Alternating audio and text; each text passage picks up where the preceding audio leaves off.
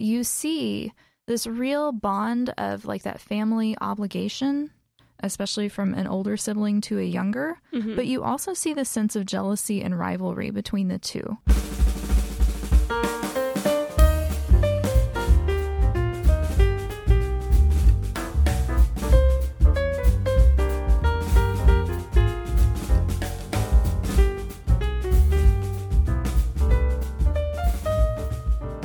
Welcome back to another episode of Sterling Municipal Library's podcast, All Booked, where we talk to you about books we'd like to recommend. And our guest is Leslie. Yes, surprise, surprise. Is I'm am going to read another book. I actually had enough time recently that I knocked out several, so I decided to pick my favorite from the bunch. I'm going to be talking about My Sister, the Serial Killer. I remember this book coming out. It looks very cool. The cover is like very interesting. No idea what it's about, so you're gonna have to go in depth with me. Yes. So, interestingly, this book is more of a novella than a true novel length read. So, I'm going to try my best to not give away too many spoilers, although there is a certain amount in the way the book is written. It has that kind of wry insider knowledge feel to it mm-hmm. that just makes it a delight overall to read. Honestly, I know that novellas don't get published as standalones very often, but it happens to be one of my favorite formats for storytelling. It's my favorite to write. It's also one of my favorites to read because, as opposed to short stories, you have enough time to really get to know the characters, so you become more invested in whatever happens to them. Hmm. But it's short enough that it makes a wonderful airplane book at the same time. Yes, and they tend to be like a lot more succinct than like a full novel. Like they get straight to it. Yes. And they don't lollygag. Yes, and the chapters are nice and digestible. They're very quick, but they still capture a scene perfectly or an emotion perfectly so that you feel like you're getting a nice little punch from each. So, Yeah. which I suppose is really fitting when you've got a title like My Sister the Serial Killer. Yes. so, interestingly, this title is set in Lagos, Nigeria. It centers around two sisters. Mm-hmm. So, you have the older one, her name is Korede, and she is a nurse. She works at one of the local hospitals, and she is kind of described almost as the ugly duckling. You know, she is the older sister, so she feels responsible for her younger sister and any punishments her younger sister might face. But at the same time, she's often overlooked because she is the angular one who took more after her mother. She almost has this like automatic matronly description of her. Mm-hmm. She and her younger sister live together with their mother. You find out dad is out of the picture. You find out why at some later point, and I'm not going to say. but anyway, the younger sister is Ayoola, and she is described constantly as almost like this succubus with the way she looks, like mm-hmm. just the way her curves are exactly right. Apparently, she turns heads everywhere she goes, especially from the male gaze, but even other women are kind of jealous of mm-hmm. her finer physical attributes. but Ayoola, because she has always been the apple of everyone's eye, behaves pretty brattily, Yeah. as one would expect, and tends to be impulsive and brash and take advantage of the way that her physical presence affects others. So- Okay. What is their relationship like? You said there's a little bit of motherliness from the older sister, um, but how are their interactions generally? So, one thing I love about this particular book is it delves into dysfunctional family dynamics, which is, you know, without going further into my own, that is one of the things I love reading about. And in this case, you see this real bond of like that family obligation, especially from an older sibling to a younger. But you also see the sense of jealousy and rivalry between the two where both of them are misinterpreting each other's motives and um, there is a certain amount of trying to like it's this nasty almost codependence on one another because Yeah. they are the only ones who truly understand how they are like Yes. so needless to say Ayoola does kill people and it is frequently her that has her sister on speed dial to come help clean up the mess because hmm. Ayoola, being brash and impulsive, just doesn't have that close enough attention to detail to really dispose of all of the evidence. So that falls on Korede's shoulders. and how does their mother play into this? So their mother, and I love these scenes because it happens more than once, keeps waxing poetic about how Ayoola needs to find someone to settle mm-hmm. down with and marry. That seems to be her primary objective because she doesn't want to waste Ayoola's beauty. All the same time, Korede is older and Yeah. unmarried as well, but she's just kind of looked over like she happens to be a living appliance to the home or something. I don't know how else to describe it, but that is the way it is emphasized in the storytelling. It, it makes sense the way the way you described her that that maybe she is acting as a stand-in, like second parent to Ayoola. Yes. Um, and I can see if you have that one really responsible child, I think it's very common to be like, yeah, they'll be fine. They're just exactly. they're just doing whatever they're doing. I really need to take care of this really impulsive, like impatient one. Like she's got a lot to offer. Like we can figure out something to keep her safe, but you know. So, needless to say, all of this comes to a head when you realize that Cordy has a crush on one of the doctors at her hospital. And who decides to show up for lunch at her hospital than Ayoola one day? And she happens to win over Tade's affection and attention. Oh, and that's where the story really starts to ramp up the tension as well mm-hmm. as that lean into the dysfunction between the sisters' relationship. And does the story focus more on the that emotion and relationship than the actual like serial killing, or are there like gruesome, gory moments? There are some gruesome, gory moments, but more often than not, it's leaning into that.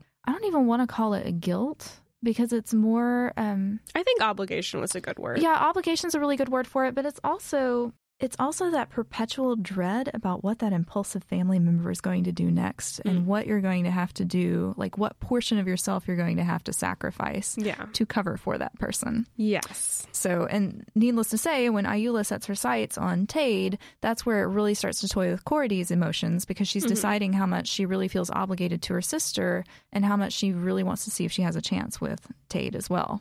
Yes. And I imagine it's probably a hard cycle to break if you've already given up so much. Am I willing to put my foot down here? Like, is this where I take my stand? Exactly. So you said you learned about the father later. Are there any other people, relatives, like friends that are close to them, or are they kind of isolated together?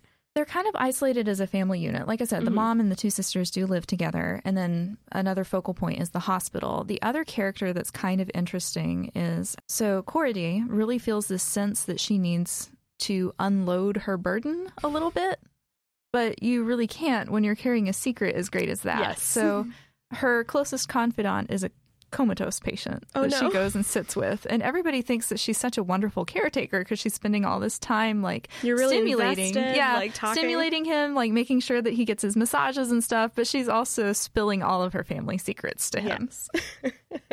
oh gosh, it's hard because I want I want to ask so many questions, but I know because it's a novella. Like, if I ask I'll try to steer away any from Yeah. any spoilers too. Yeah. So, um, this is gonna be like really nerdy. So there's this thing they they're like the twin stars that orbit each other. Is that kind of like the feeling you get that they're kind of trapped with each other? Yes, very Okay. much so. Because it because it does seem like the way you described it, like j- just the words obligation, guilt, like dread. It it does feel like the younger sister, maybe in an exacerbated way, because most people in those kind of codependent relationships aren't serial killers. Right, right. but um like the younger sister because she's taken care of so much doesn't understand consequences because she knows that she'll never have to face them exactly. and the older sister doesn't want to put her foot down because she is in this place of feeling responsible for another person in a way that to me sounds a lot more like a parent still a dysfunctional like oh, absolutely. parent child relationship but way more like a parent than than a sister does she have anyone that's just for her other than a other than a comatose no, patient and that's why it's so isolating. And I think Yeah. that's why they keep like colliding with each other because at the end of the day, yeah they only have each other and their secrets. Yeah, and and there generally in in something like that, there has to be something that wakes you up. And if there's no person or like event that stands in your way, you're going to keep repeating the same patterns over and over again. How would you as far as like genre, is this in the fiction section? It is in the fiction section. It was given to me as a mystery, but it really doesn't feel or Yeah. read very much like a mystery. Um, I, I say it fits really well in the fiction section. Mhm. The other key point of this book is the setting really plays into it very, very well. You get Mhm. a good sense of um, what it's like to live in kind of the upper class in Nigeria. Mhm. You have some bits where uh, some of the language switches to Yoruba. So, th- and it's not in a distracting way. You don't lose meaning at all, Yeah. but it really gives it an overall flavor to the text. And then on top of it, you have the sense that the police are corrupt and will change their priorities based on which family they're serving and how much wealth that family has. That So- makes sense for someone who doesn't seem like a well trained serial killer to- Exactly. to keep being able to have victims. I've noticed when I is it is this a book written in English originally? Yes. Okay. I've noticed when I've read books from other cultures that sometimes the writing style can vary depending on like if there was a different first language or if there's a different like focus on um, storytelling. Uh, is there a difference in storytelling? I only have read one other book by a Nigerian author, Mhm. and there is a little bit of familiarity in the. Like I said, it's that kind of wry, like hmm it's letting you in on a secret. I love it. Like I find Mhm. it absolutely delightful, and it does remind me of Helen Oyeyemi is that author. Um, it reminds me a little bit of her style. So, and I can't put my finger exactly on what it is, apart from like I said, that kind of letting you in on the know, sort of.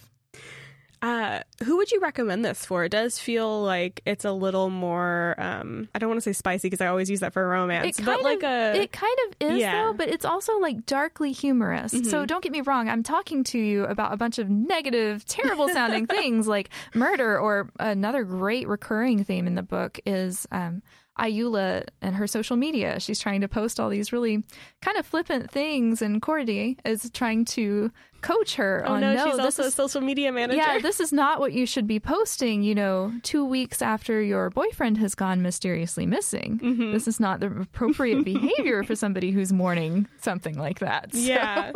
So it feels like uh like maybe it could be a good introduction to someone who hasn't read a lot of darker fiction um but does like that literary fiction kind of um type of book, maybe a good a good entree. yes. Or somebody who wants to follow a character that isn't your prototypical protagonist. Mhm. You know, I think part of the reason this book was selected for me was because I listed that I really liked the Dexter series, and it was Mhm. because, once again, I enjoy more complicated protagonists, or I enjoy exploring some of that gray area, or in this case, really dark gray Dark gray. of the human soul. So, It sounds it sounds very interesting, especially if someone is is a fan of complicated family dynamics and like maybe has someone in their own life that they have that kind of like push and pull relationship with uh that this would be a good a good read maybe not if you're like in the throes of a relationship like that. or that not if you're looking for how tos. or if you're looking for how to's because it seems like just give us like a little hint like